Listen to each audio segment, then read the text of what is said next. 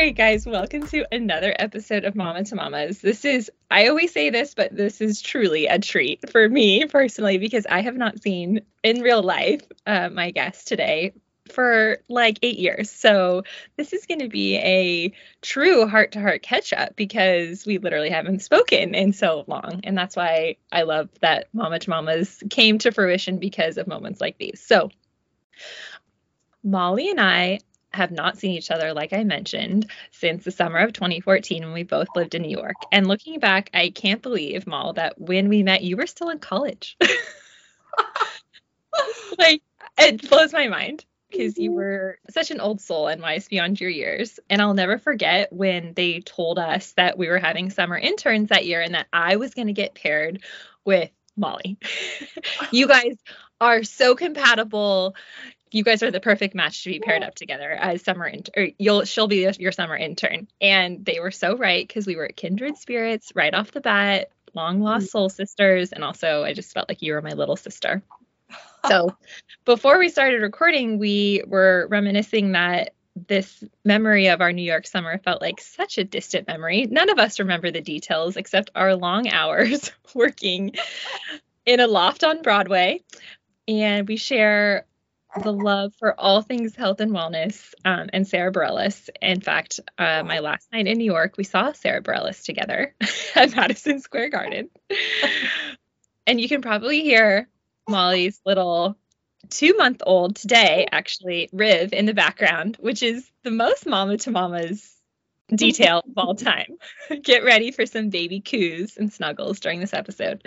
Okay, to round it out, Molly is the founder of Mettacool, a coaching and professional development company for women, and she's a mama to two little ones, Lane and River. Lane, one and a half. Yes, she's almost 18 months, which is crazy. Okay, crazy. And as we said, Riv is eight weeks, and her and her fam live in the Midwest. And as you can tell, we have the best special guest for this episode. Yes, maybe going down for a nap now. yeah, because as a first time mom, naps and wake windows and sleep schedules, they're the top of mind. We are in it. Come here, you. Come here, you. I was really hopeful that he would get to hang out with the nanny today, but she called with, there's a big key, with pink eye this morning, which is going around. So, well, hopefully uh, it came today and not maybe yesterday when she was with you guys. Definitely. Although, I mean, who knows? Lane had it two weeks ago. Uh, and, and then somebody else in her class just had it. So, you know, we've got the drops now. so. okay, you.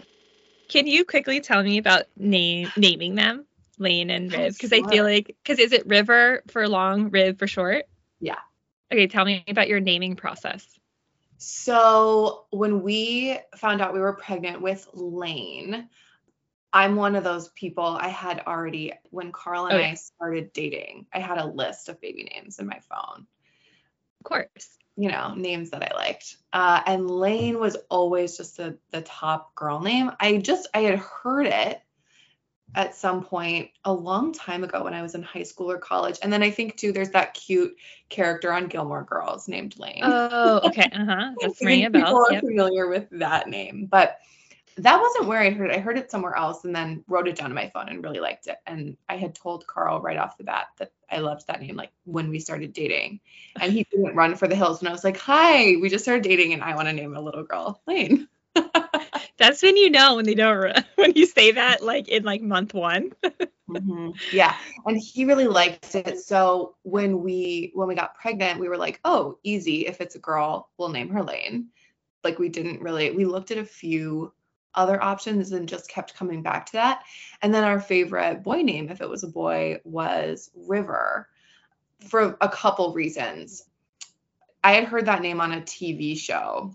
Uh-huh. And then there's that really beautiful Joni Mitchell song called yeah. River that I love. And then um, Ben Platt reprised it. And his version, like, so I was really I was really hormonal when I first got pregnant with Lane, and I didn't know if I was having a boy or a girl. And I would listen to that song and just sit and cry. I thought it was so beautiful. I love it. That's Um, a good backstory. so yeah, and then there's that. Then so then we had we had Lane, and then we found out we were pregnant with a boy. And there's that Head and the Heart song, Rivers and Roads. I love that song. Yes. And Lane is like a road, you know. Yes. So we were like, oh, we'll have a river and a road. And now we play that song all the time. And then other fun backstory, Carl and I fell in love on the Colorado River on a trip. Oh, good. See, I knew there was some soulfulness behind this. Yes. Yes. So here we are. We've got River, who we call Riv for short, and we love him. I love it so much. Okay, uh, because we haven't talked in so long, I don't even know how you met your husband. So you have to tell me because obviously it's my favorite question to ask people. I love that. So let's see. Carl and I met. We basically were introduced by our parents, Stop. which is yes. hmm then did they know each other? They did. Yes. They are moms and Carl's older sister all worked together. They were all on the same team, a bunch of executive recruiters. Okay. And so I was kind of friends with his sister, who was like also really good friends with my mom. And I was home from college. I just graduated from Madison and was about to move back to New York full time. And Carl was living out in Colorado at the time in Denver and was home for the weekend. And my mom and his sister wanted to get together for drinks. And so they came over to my parents' house and I was there and Carl was there. And they were actually trying to set up their cousin with my little sister. and that didn't go anywhere. But Carl and I started talking and really hit it off. And he had gotten my number and you know, we went to brunch the next day and just kind of texted a little bit. Yeah. And then a couple kind of random things had happened where I had this kind of chunk of time before I was fully moving to New York to to basically take your job, I think, because you had Yeah. left at that point. Oh my God, that's amazing. You, I like Um, I forget those details, so we have to talk about them. Keep going. Right? um, so I had a couple weeks. I think it was like a Okay. month maybe before I was moving to New York. And at the beginning of that month, I met Carl. We were kind of chatting, texting a little bit. My granddad wanted to, he and my grandma were living in Santa Fe at the time, but they have a place up in northern Wisconsin that they spend their summers. He insisted he had to have his car there for the summer. So he wanted me to fly to Santa Fe and help him drive his car out. And he's like, You're not doing anything. You haven't moved to New York yet. You've got some time on your hands. Come do this with me. Okay. So I flew out to go help him with that. And I had a layover in Denver on my way to Santa Fe. And my flight kept getting delayed and delayed and delayed. Like I was in the airport for like six hours. And naturally, I texted Carl, who I just met like a week before. And I didn't know this, but he was on a job. He was he's a, he was a civil engineer at the time. He was like an hour and a half away. And was like, "Oh, I'll come meet you at the airport and we'll have a drink." So I left security and we went and sat and had a beer in the airport. And then my flight got delayed again and he was like, "All right, I'm taking you to dinner." And so we left the airport and we went out to dinner in downtown Denver, which was fun. And he took me back to his townhouse to show me his cool rooftop and we I love kissed it. and I stuff like that it so much. yeah and so then you know i went on i i flew to santa fe did the drive and then a week later he was about to go on this big raft trip with like 30 of his closest friends in mm-hmm. denver. Four days down the colorado river ending in utah. And he texted and was like i think you should come on this with me. And i was like not an outdoorsy girl I'm like, oh God, but I really like this guy and I want to hang out with him and I think it could be really fun.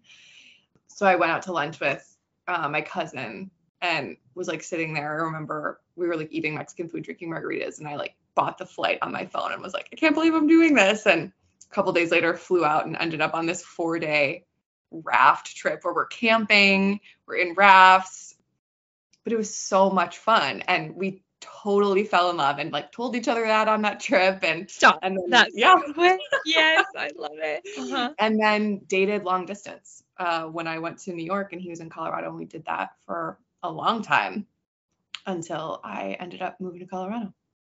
Okay, the the fact that the universe, because I remember, at least the one thing I remember, it's not many as we talked about, was that you were always like unsure. Like, should I do New York? You wanted to, but there was also some hesitancy. And so funny that the universe sent you Carl, like the mountain man. yes. Before you became like the city lifestyle. It's so true. He's totally my mountain man. And and I really when I did end up leaving New York and at the time, so when we started dating, he was in Denver. By the time I moved, he was in Vail, which is okay. like a town of 3,000 people in the middle of nowhere.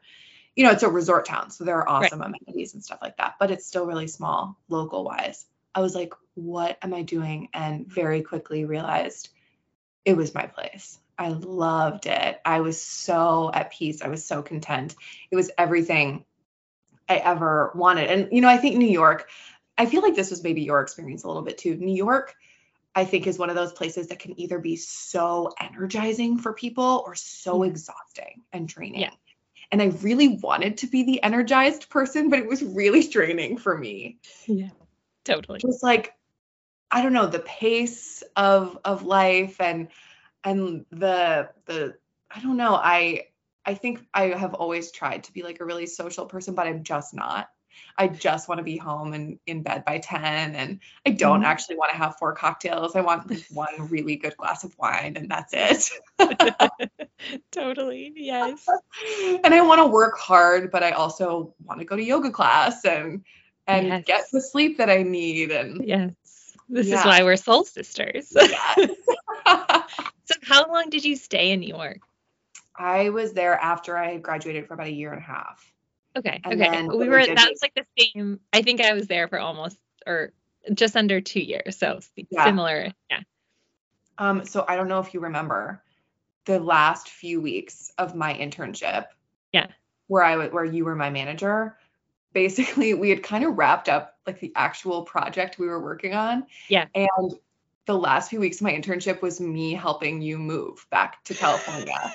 I remember like calling moving companies and like going and picking up boxes. oh my god, I hope I didn't scar you. This horrible. No. Oh my god. I made you no. do that.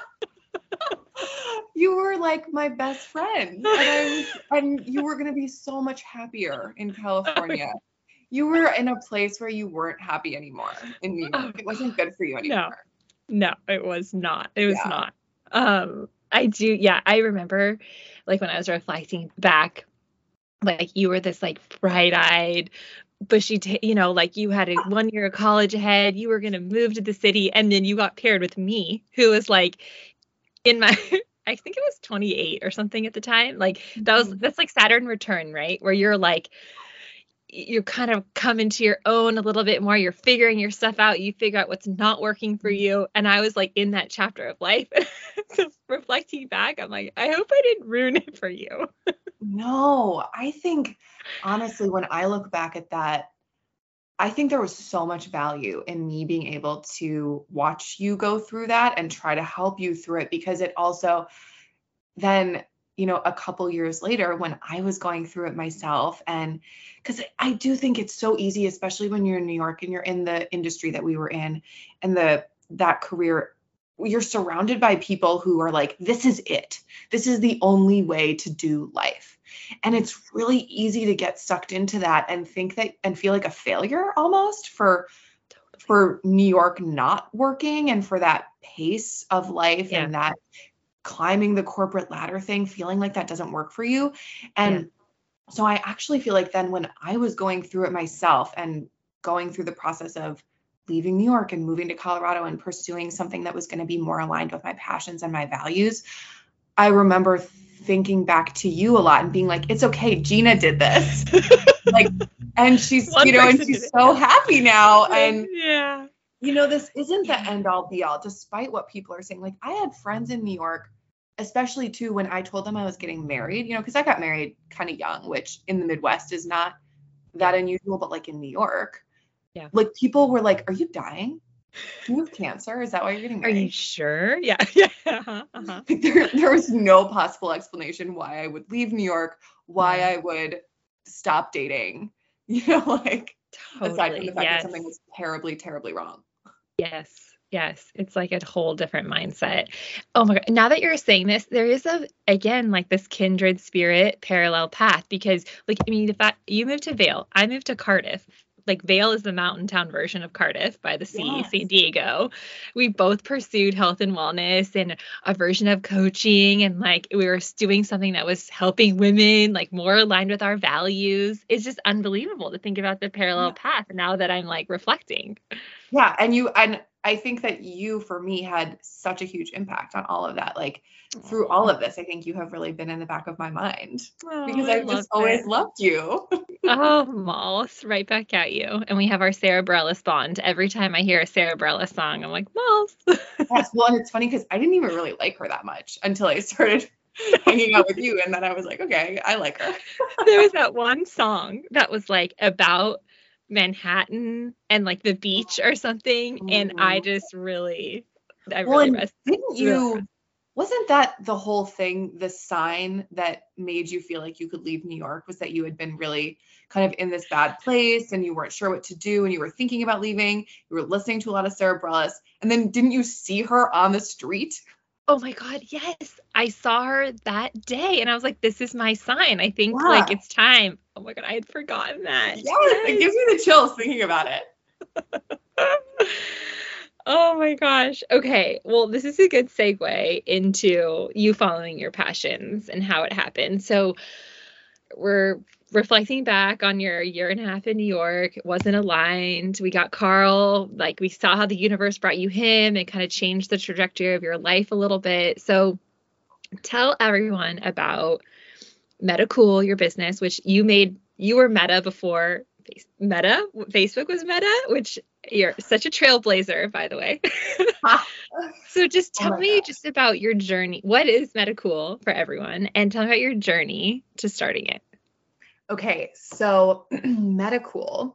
Uh, we were Meta before Facebook, but we have two T's. So we always joke we were one T away from a really expensive buyout of our name but um, we are a global consulting agency that essentially provides coaching and really turnkey talent development programming for organizations and their women or their other, you know, historically underrepresented talent. So yeah. Uh, my co-founder and I are both coaches, and that's what brought us to starting it. And we use this very whole person approach to talent development that combines personal development and professional development and well-being and community yeah. to kind of just reinvent the way that organizations are able to retain and engage and advance women and allies and, and other marginalized groups in the workplace do you feel like you're because obviously i went down a coaching route do you feel like you're you think it's so interesting that you focused on like uh, companies and career and almost the corporate side of things? Do you feel like it was because of your experience that almost became your niche? A hundred percent. For me, when I was going through the coaching program, which I did the integrative health coaching program through Duke. Yes. How long is that one, by the way? So for me, it ended up being about a year and a half. Mm-hmm. The first the first part of the course, at least when I did it. I think they've restructured the yeah. delivery of it now. And I think you can probably do it all virtually now, but I yes. had to be in person when I did it.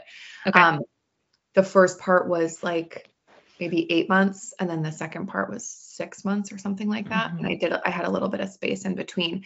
But for that first eight month part, we had to be in Durham twice in person for like a yep. week at a time for like we were doing like triad practice and some really long day intensives and that's where i met natalie my co-founder okay got it and it was a really similar thing to when i met you kind of that instant soul sister connection mm-hmm. where you, you've just known that person forever and uh, so natalie and i met then the first time we were there in person and then the second time we ended up sharing an airbnb together and got to know each other really well and she was pregnant with her son that whole time and so mm-hmm. we were both kind of at, at, at similar stages in our in our careers professionally where we were both wanting to make a change and really interested in health and wellness and so coaching felt like an interesting path to pursue potentially. But it's interesting right? Like coaching can lead you so many different yes. ways i think from a career standpoint. Obviously, the most obvious one is that you could go and just have a private practice as a coach. Yep. some like a lot like with Duke, for example, the focus there is really on health and wellness. It's very mm-hmm. clinical. A lot of those coaches graduate from that program and I think go to work with hospitals, you know, helping people manage their BMI or their diabetes sure. or whatever it may be. That was not really the route I wanted to go. Like I think there's huge value in that and you know mm-hmm. the healthcare system is so messed up right now where you know doctors have 20 minute appointments with people and they can say if you don't change the way that you eat you're going to die and yeah. then they leave the room because they have another appointment to go to and these people are left there like okay i have to change the way i eat or i'm going to die but i don't know where to start and that's where a health mm-hmm. coach can come in and i think that's really the problem that duke is is seeking to alleviate which i think is great but for me i was more intrigued by just the the principle of coaching the the science of behavior change you know and the creating new neural pathways to form new habits and things like that.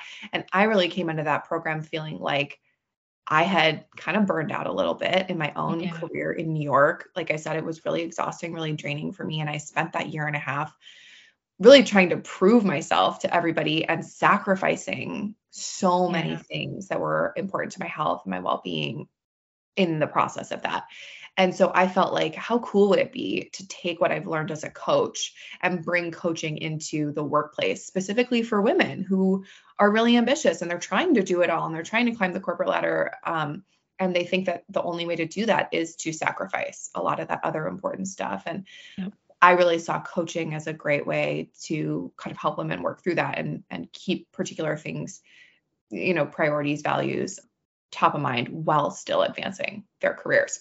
Yeah. So I just wanted to bring coaching yeah. into the workplace. And I brought Natalie on to help me, and we started having conversations with potential clients who were very much like, yeah, coaching is great, but what we really need are these bigger development programs. We need mm. the training and the learning in addition to coaching. So Natalie and I kind of went back to the drawing board just you know given what we were hearing from the market and designed our first two development programs where coaching is a huge focus a huge piece of of the program yeah. but there's also this learning so we have one that's like early career sure um, that kind of helps women learn more foundational skills like really building a network what it means to go get a mentor how to get a mentor what is actual work life balance or we hate that term. Yeah. call it life integration or work life harmony yep. um, things like that. And then we have a a high potential program for kind of future leaders or women who are being groomed to be leaders that focuses on the content. There's still a lot of coaching and there's a lot more one-on-one coaching as part of that program.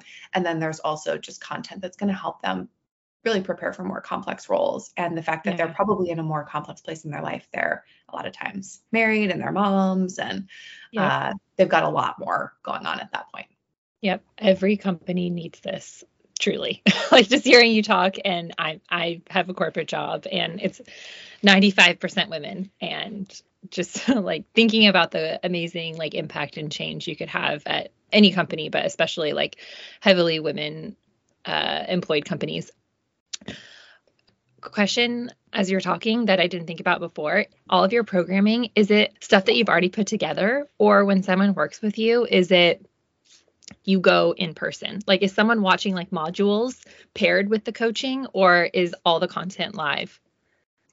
Fantastic question. I'm so and yes. So it's funny that you ask that because we, one of my big exciting projects when I head back from maternity leave in a few yeah. weeks is going to be taking some of our live content and making it pre-recorded so that we can deliver it in a more asynchronous model, yes. which I'm really excited about. But right now, so it's all delivered virtual. The development programs are cohort based. So we have like 30 women going through a program together, but they could be all over the world, but they're kind of in similar spaces in their careers and they all work for the same organization.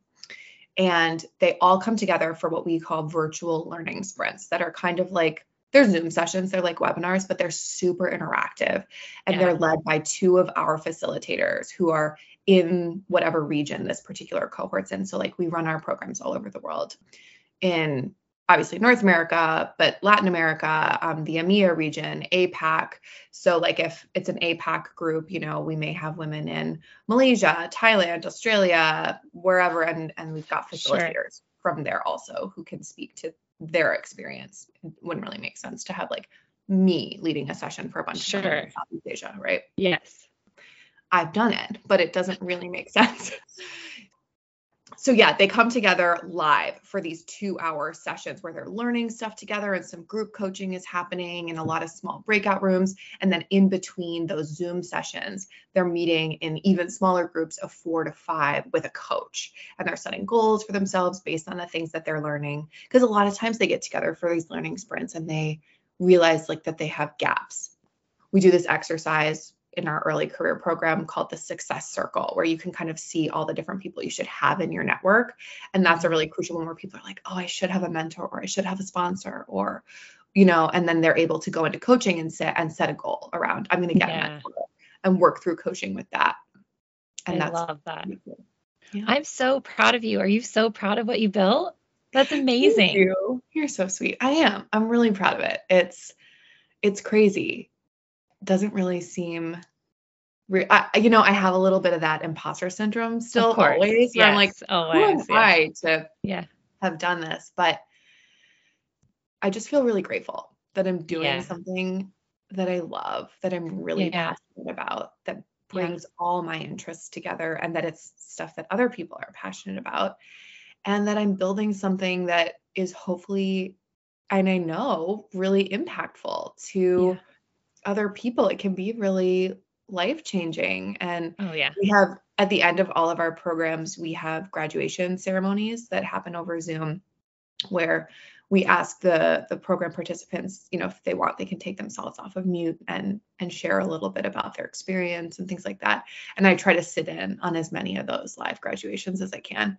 And I just cry at all oh, of them. Oh, I mean, yeah. women talk about the coolest things. They're like, because of this program, all of a sudden I felt like I could I could go back and I could get my master's degree and I'm enrolled in this program now and I'm make I'm my coach has helped me figure out how to make it work with my day job and my master's degree and my kids at night and I am feeling like I'm thriving more than ever. Before this program I was surviving, now I'm thriving or whatever it may be and yeah.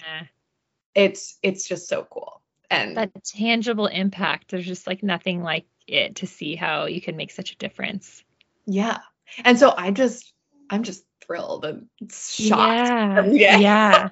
Being an entrepreneur is not easy saying it from experience. And i imagine as you were talking and i don't want to speak for you but i imagine having a business partner is really nice in the entrepreneur journey because I just speaking for myself, I always felt so alone the entrepreneur path wasn't the right fit for me. I think it was a perfect thing for me in my life at the time and my evolution as a human. But I, it wasn't, I mean, obviously I have a corporate job now and, you know, love my job and that's a better fit. But being an entrepreneur is so hard. so at the same time, so I don't want to speak for you again, but the business partner thing, to have that partner built in, I imagine is nice. The business partner thing is everything yeah. It is.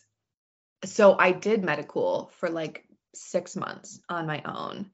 And, you know, granted, I was younger when we started it, a little greener. I didn't have a huge network. So that was a challenge on its own. But it is, you're right, it's so lonely. Mm-hmm. And the value of having somebody to to bounce ideas off of. Obviously, yeah. you know, Natalie had this amazing network as well that we were able to tap into, but then to brainstorm together, you know, just yeah. you even think about like how dynamic a brainstorm with another person can be when you're just having conversations and you're just throwing spaghetti at the wall and sees what yeah. seeing what sticks and and you kind of build off of each other and, and things like that like when we were starting the business that was so helpful but then also especially when you start a business and you're talking with all these big companies and you're trying to pitch this idea, you're going to hear no a lot and you're going to do really stupid things and you're going to say dumb stuff and you're mm-hmm. they're going to ask you questions that you don't have the answers to and to have somebody sitting there with you or you know virtually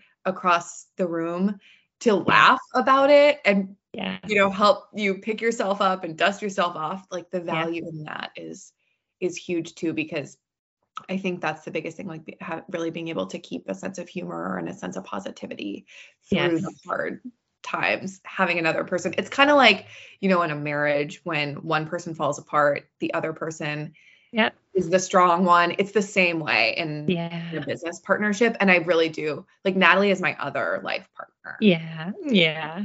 Like I married Carl, I married Natalie. I love it so much. Oh, it's so nice. I, I'm so just happy for you and that that was the path and that the universe brought you guys together because yeah.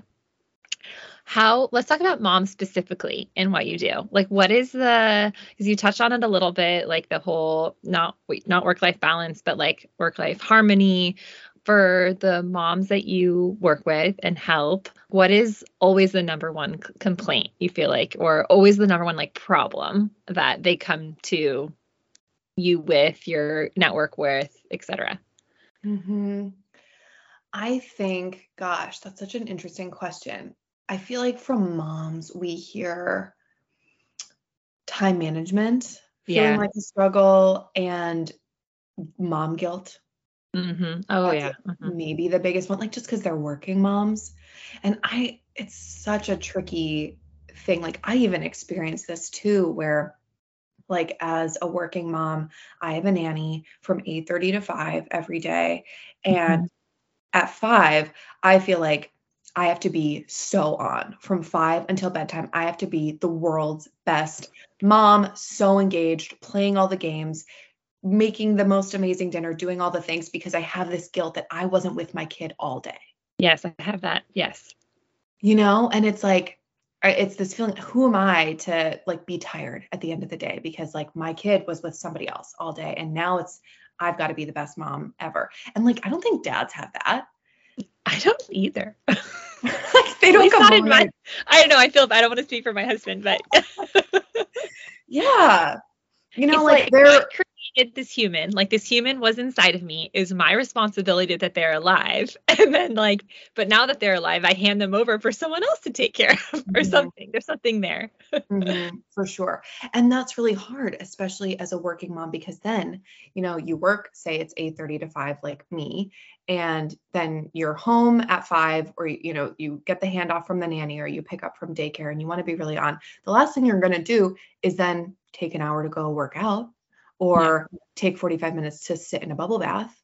Like you don't feel like you can do anything for yourself. You Yeah. you're either working or you're momming. Like there's no in between. And there's such, I've heard a lot of women who go through our programs feeling guilt around that. And that's something even we've had women like set goals mm. around that with their coaches in the program, Yeah. like around feeling less guilt. And, and they'll set a goal like, I'm going to practice taking 20 minutes for myself. When I get home, my kid can watch 20 minutes of Octonaut and they're happy. And Yeah.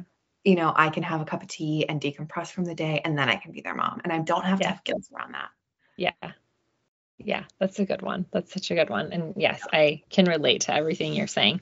Okay, Mal, how do you take mat leave as an entrepreneur? Great question. Again, the business partner thing comes in there huge. That's true. That's true. Yes. Oh man, Natalie. Because mat and- leave, not as an entrepreneur, is so confusing. So I imagine, and like also, it's your baby. Like you have your new baby, but your business is your baby. So it's like, do you take the same amount of time as you would from another job? Yes. So another great question. I think it depends. So like for me, I have been really lucky where I've had the opportunity, the option with both of my kids to, if I want to take a four month mat leave, I can. Okay. And that is huge because I have Natalie who is amazing and willing to hold down the fort and manage the team. And we now this this second time around have an even bigger team that really they manage themselves and we have they they have direct reports now. When I my first maternity leave, I had a lot of people directly reporting to me. Now I have almost no one directly reporting to me, which that helps a lot the second time around. But um but yeah, I went into both maternity leaves very much like so with Lane, I was like, oh yeah, I'm gonna try to take, you know, the full 12 weeks and I really want to soak it up. But like I'm the co-founder and I am a control freak and I want to have a pulse on all of this stuff. And so I had said to everybody, yeah, I'm gonna go on maternity leave. I'll have an out of office on, but like you'll still see me, you'll still hear from me. and then I had Lane and it was like I had been hit by a truck. Like I thought I was prepared. I thought I knew what motherhood was going to be like. And I was upside down. Like, couldn't even, I like looked at this little human and was like, I so don't know what I'm doing. I, I couldn't think straight. I couldn't see straight. The last thing I could do was take a work call. Like, I could not even deal with compartmentalizing that at all. And I ultimately I had um, postpartum anxiety pretty intensely with Lane, and it was so lucky that I had Natalie to hold down the fort for me while I was gone because I literally I went into a hole for 14 weeks and I did not come out to yeah. talk to anyone or even think about work for 14 full weeks because I I physically mentally could not wrap my brain around it. Yes. This second time around has been so much better.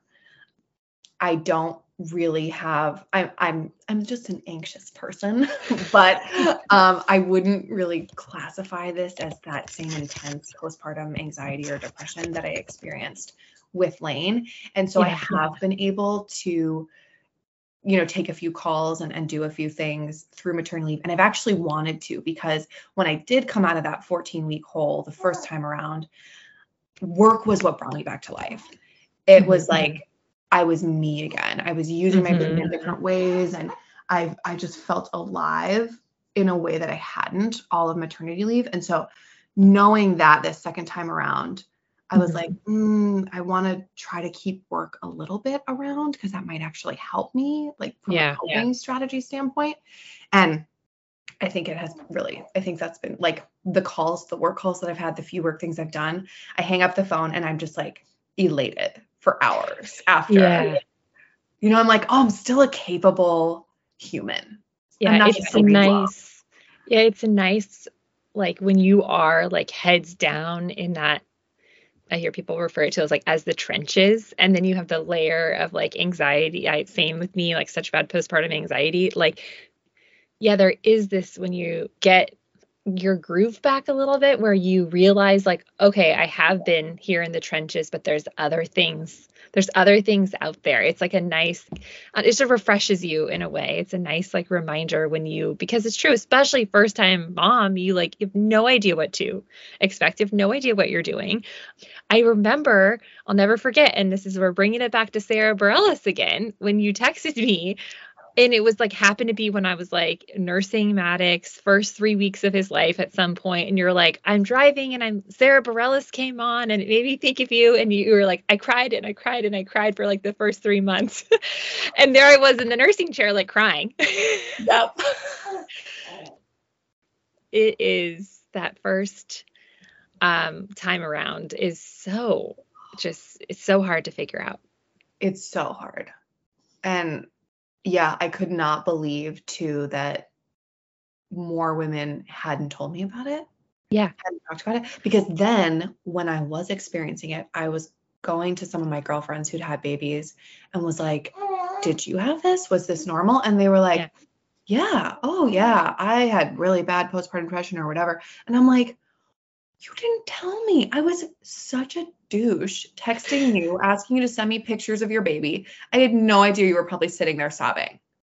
I felt exactly the same. I felt like I wanted to go apologize to every single one of my mom friends and be like, I'm so sorry I wasn't there for you. Like I was just living my life. Like, yes. yeah. And also, like, it made me completely rethink the whole, like, you know how women can just be like a little catty and kind of judgmental with each other sometimes? That's just, I don't know why we do that. But I was like, after I had Lane, I was like, how does any woman who has had a baby and had a newborn look at any other woman who has also done that and have anything but love and respect for her? Totally. Like there is truly nothing harder, I don't think. No, no. Anyone who has done this, you are a goddess. Yeah. You deserve all the love in the world. I have nothing bad to say to you ever. Oh my God, it's so so true. It's like the great unifier. Like I, we live on a street with has that has a school, and I see moms walk by to walking their kids to school, and I no idea who they are. They're strangers live somewhere in my neighborhood, but I like I am now being a mom, I look at them with, wow, like you you did this too. And like, gosh, like you you kept them alive. They're like in elementary school. Like you're still doing it. It's just weird. Yes. Yeah. It's this total like I'm in awe of every uh-huh. woman that has uh-huh. a kid. Uh-huh. Totally. Yeah. What was your it's such a relief when I I hope this doesn't sound bad, but it is a relief when you feel like you've know other moms who also had because like people say oh yeah i had postpartum anxiety or postpartum depression like it's a thing but you don't really get that it's a thing until you're in it what was your so it's a, it's like very comforting to know you're not alone in that which is really the or, why i wanted to do mama to mamas in the first place to make this part of like more of a near normal narrative and like help some yeah. maybe future new mom out there but what was your i feel like i could I could probably pinpoint some of the roots of my anxiety, like what caused me the most when I had Maddox. But what was yours, would you say? Like your greatest sources of hmm. anxiety? Yeah. So I think for me, it was kind of this broader overarching, the not knowing what I was doing uh-huh. was was so stressful and anxiety inducing for me because I'm somebody I like to know what I'm doing. I like to be good at things. I like to be the best at things. And yeah. when I'm doing something where I'm like, I don't know what I'm doing, it's very disconcerting. Yeah. It really throws me for a loop and I'm super uncomfortable. And every single part of having a newborn was like, I didn't know what I was doing. I didn't know how to breastfeed. I didn't know what to do when I got engorged or had a clogged duct. I didn't know if she was getting enough milk. You know, I heard I heard you chat with oh yes. always know if they're getting enough. Yes. Yeah you know and then like or like with the sleep stuff or is her room the right temperature? All these little things that you're told go into keeping this little bundle of amazingness alive that is this thing now that you love more than anything in the whole world and you don't know what the hell is going on. The mm-hmm. whole experience for me was just so uncomfortable. And I just basically with Lane, I remember for weeks, the first few weeks of having her, I would sit in my living room on the couch and I'd have her in the DockATot. And you know, they sleep so much when they're yeah. brand new. And she would just be sleeping and I would sit there staring at the wall and I felt like I couldn't move. Like I was uh-huh. paralyzed. I was like, I have to be here in case she moves, in case she makes a noise, in case she wakes up, she's going to need something from me. I am her source of life. I, yes, you know, if she needs to eat, it comes from my body. I literally, I couldn't even get up to like go get myself something to eat. And I would just sit there and wait for something to happen and cry. Yes. Uh huh. Uh huh. Just total paralysis. Yes. It's all those little things. Like your even the room temperature. I had forgotten about that. That's a good one. Um, yeah, the feeding, the what to do next. Is she swaddled right? Like just yeah. yeah, it's such a learning curve. And I think, yeah, to your point about I think we all probably like to like have a sense of control and know what we're doing. And to your point about wanting to be good at something, I think, yeah, when you're left feeling like, gosh, I I'm not good at this and there's so much to learn and figure it out, it's it just fuels the anxiety. yes. And I think too, that's like almost where like some of what I typically think are my best traits, I think mm-hmm. were actually kind of detrimental to me. Where like I'm a lifelong learner, you know, I want to be really good at things that I do.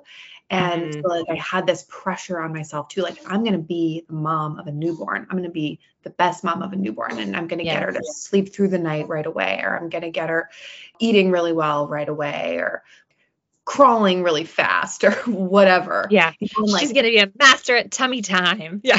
yes. Yeah. And that like added pressure too, I think made things harder because you can't control yeah. that. You can't control, you know, whether or not really your baby breaks out of the swaddle, even if you try 65 different ones. Like, yeah, they might just be a really strong baby. yes. Yes. Yeah. And I was talking to my husband last night about I'm sure you've done this too, where you go, where you look at your camera roll, you go way back. He's about to be one, and like all I can do right now is look at the photos from like the first month of his life, which was the darkest, like hardest, anxiety, highest anxiety time for me. And like all of a sudden, you have this weird nostalgia for it yeah. because they're getting older, and you're like, wait, but I want them to be tiny again. It's this weird odd cycle I feel like as a mom that happens. But we were talking about how I do feel like the one thing I knew going in, like I heard people tell me, was like, oh, everything's a phase. Everything's temporary. It's all a phase. Don't worry.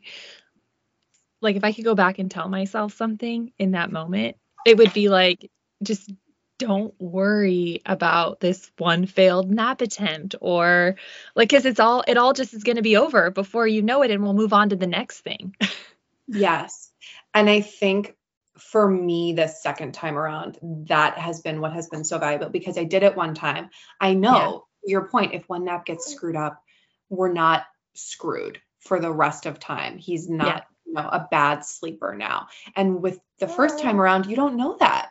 You yeah. think one nap gets screwed up and you're like, I don't know. I don't know what I don't know. Maybe this is now how it is. Maybe she doesn't nap anymore.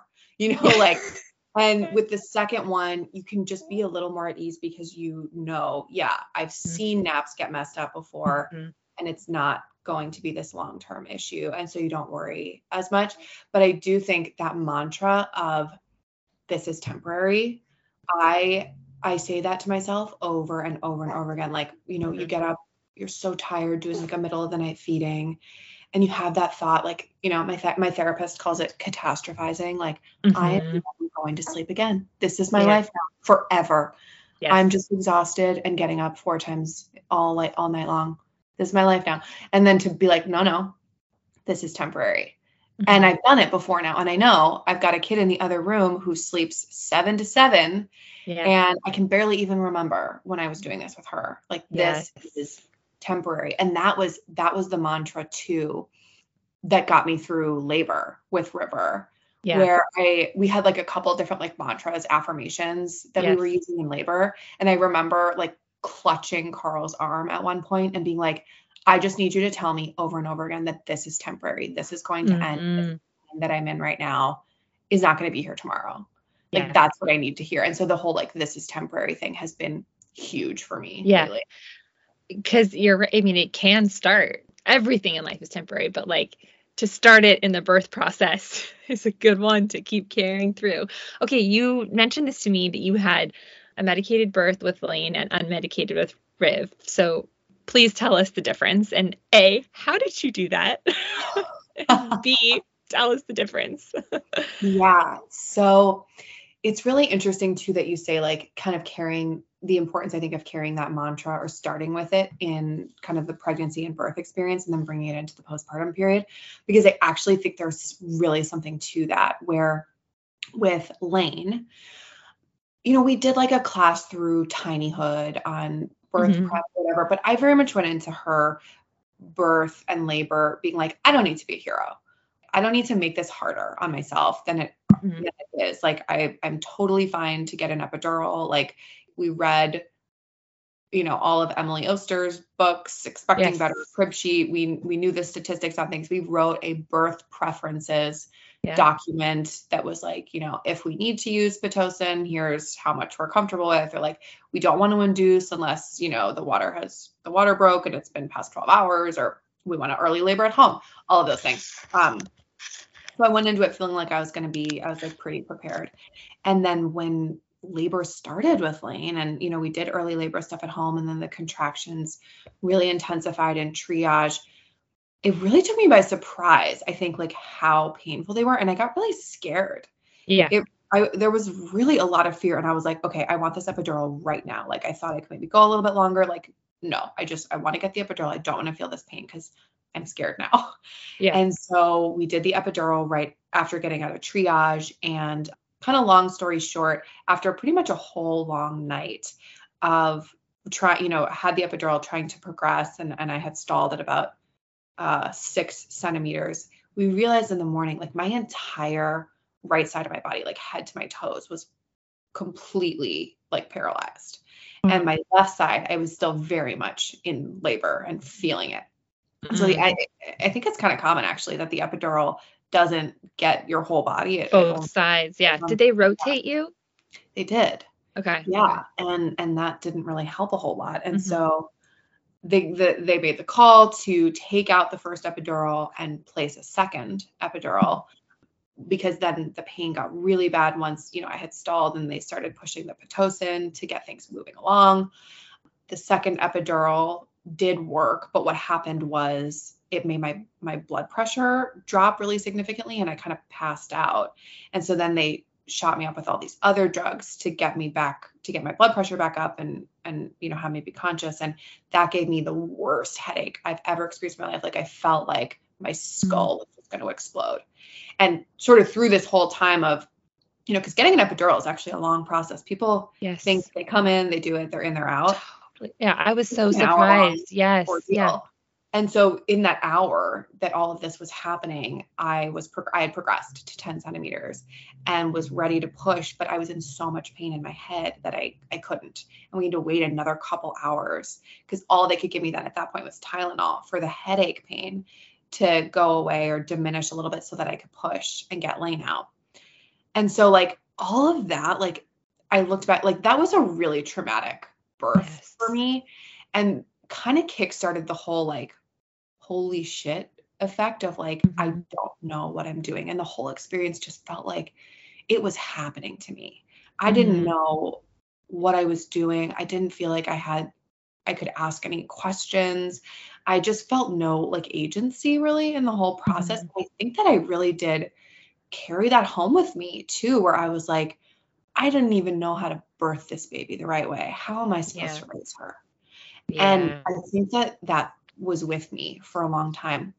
So then when I found out I was pregnant again, when Lane was only six months old, mm-hmm. um, I was really nervous about the whole giving birth thing again. So I started working with a wonderful um, doula friend of mine who kind of helped me like revisit that trauma and like work through it a little bit and then start thinking about how I wanted to have a different experience the second time around. Yeah. And that was when I decided I really wanted to go unmedicated because I feel like a lot of the stuff that went wrong was a, a result of the two epidurals and, and, things like that. So we did um, a natural hospital birth course okay. called COPA birth that we really liked and just kind of gives you like the coping tools that you really need to get through a natural delivery. Um, and so just like having those in your pocket is super, super helpful. I, I think I just did a lot of like mental work. I did a lot of meditation and mindfulness. I had my sure. affirmations, I had my mantras. I was also, I worked with like a personal trainer who I had expressed, I said to her, like, this is my goal. I'm trying to have an unmedicated birth. What can I do to prepare my, my body for that? And so she was awesome. She did all this research on the best you know prenatal workouts and what we could be doing to open my pelvis up and yeah. strengthen my my core and keep my glutes turned on and all this stuff that would help me in labor and i did that i worked out with her twice a week all the way up until like a day before riv was born so we did a lot of front end legwork yes. to get us yes. through the the actual birth okay such an incredible story also reminds me of just uh, just like birth trauma in general. I feel like maybe I don't want to speak for all women, but like it is very traumatic. Like birth yeah. is hard. It, it it took me by such surprise how hard it was, and I'm just like I can't believe that all women do this, and I wasn't. It wasn't registering how hard it was. Like you always get like, oh, it's so painful, so painful. But like, I couldn't. Ex- I did not. Nothing prepared me for that level of pain. No and um, doing it naturally like i can say with 100% confidence like that's the most pain i will ever experience in my entire life like every the ring of fire is real like the contractions i mean holy man it is it's something else but the whole like this is temporary thing yeah. also the glennon doyle i can do hard things uh-huh, uh-huh. Um, having a first baby also, I, ha- I had Carl and our doula showing me pictures of Lane, and it was like, this is why you're doing this. Oh, I like that. That's a you good tip. Your daughter uh-huh. that you can do hard things. Uh huh. I like that. That helped a lot. Yeah, and and then really like the fact that I did do it, I was like, I was riding that high for weeks. Really? I was like, I can do anything now. Yeah. Now that I've done this, nothing's yeah. ever going to get in my way. Yeah, yeah, it's, it is quite a pep in your step for sure. Oh man. Yeah. Yeah. Uh-huh. Okay. Looking back, even though the natural one was so much painful, more painful in a different way, Mhm. if you reflect on both, was that one better for you? Hundred percent. Yeah. A million times over. It was it was so much better. I felt like I was so much more in control. I could feel what was going on in my body, respond the way that I wanted to. Mm-hmm. It made recovery so much quicker. I was going to ask about that. Yeah. Uh-huh. Oh, really quicker. Yeah. Wow. Because okay. so I think it's pretty common. I believe I read a statistic recently like you are more likely to tear if you have an epidural just Mhm. because you can't feel anything down there and you're pushing with everything you have. Yeah. That being said, I also pushed obviously with everything I had the second time around with no Mm-hmm. epidural. And I remember like it was so painful in my head thinking, I'm going to rip from my vagina all the way through to my butthole and I don't Yeah. care. I know how bad this is going to be and I don't care. I will deal with the repercussions later. I have to get this kid out of me. Uh-huh. And then afterwards, you know, he's on my chest 10 minutes later and they're like, You didn't tear at all. Stop. I'm like, What? Wow. I was like, Can you check again? Yeah. Wow, that is incredible. Tearing was like my biggest fear. Like I should have been fearing the contractions, but like tearing was my biggest fear. It was mine too. Yeah. Yeah. Yeah. And I tore with Lane and, you know, that made the recovery just a little harder. You know, you Yeah. bleed a lot longer. Like getting up and moving around and walking is harder. Yeah. And picking up her baby is hard. And I didn't have any of that with Riv. Mhm. I really felt good Yeah. after. I, I feel really similar to like when I went into the my experience. I was like, I am not opposed to an epidural. I want to try. I'll, I'm going to try my hardest to like labor as long and naturally as possible.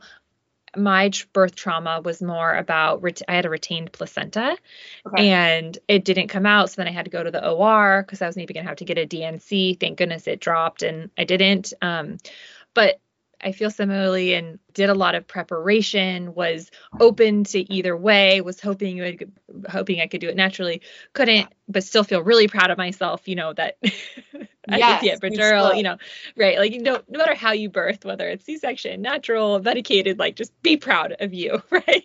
Yes.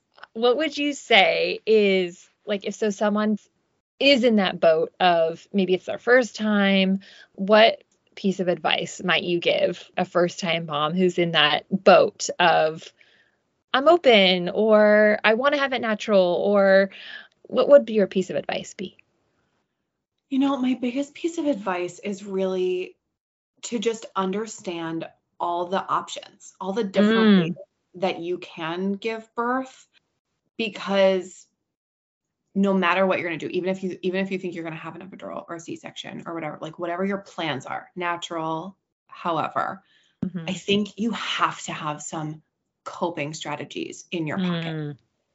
because it's all going to be hard. Like I think what happened with me with Mhm. Lane was because I went in and I was open to the epidural. I kind of thought that the epidural was the coping strategy. Ah, I didn't think that the epidural was going to be hard. I thought that the epidural was going to make the hard easy.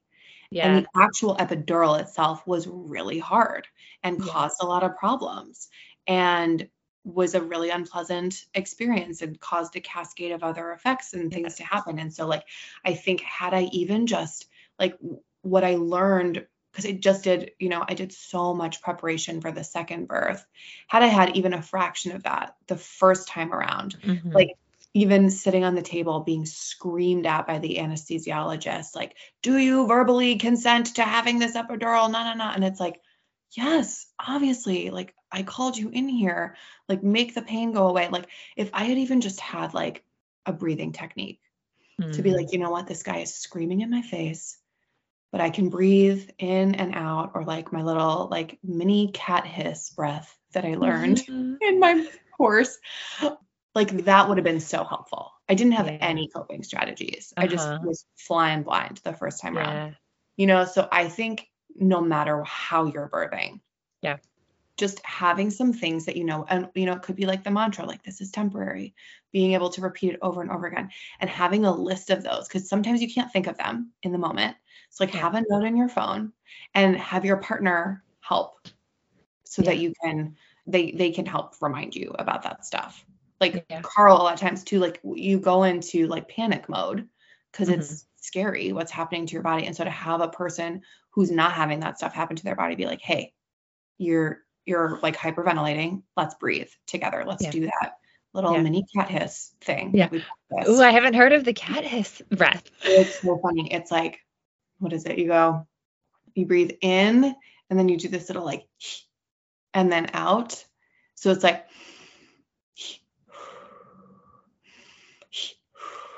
Uh huh. um, And and, so like what's like the- you see versions of that like in old 80s movies and like Lamaze classes and stuff where they're like, Yeah. Yeah. yeah, and that's like really apparently not how you're supposed to breathe, but yeah, the mini cat hiss. It just kind of gives you something to like focus on. Uh huh. Uh huh. Yeah. I think that's such good advice. I had no co. I mean, I did a lot of preparation. I did online courses. I thought I had my mantras and I had my crystals in my hospital bag and you know, I I had a printouts of different positions to do and yeah, it's such good advice having coping strategies to do because the pain is so enormous. It's Yeah. so overwhelming. So being I'm just laughing at myself cuz it's funny like I felt like I had all these coping strategies and all of a sudden they just I was on the way to the hospital thinking to myself I've never experienced this much pain.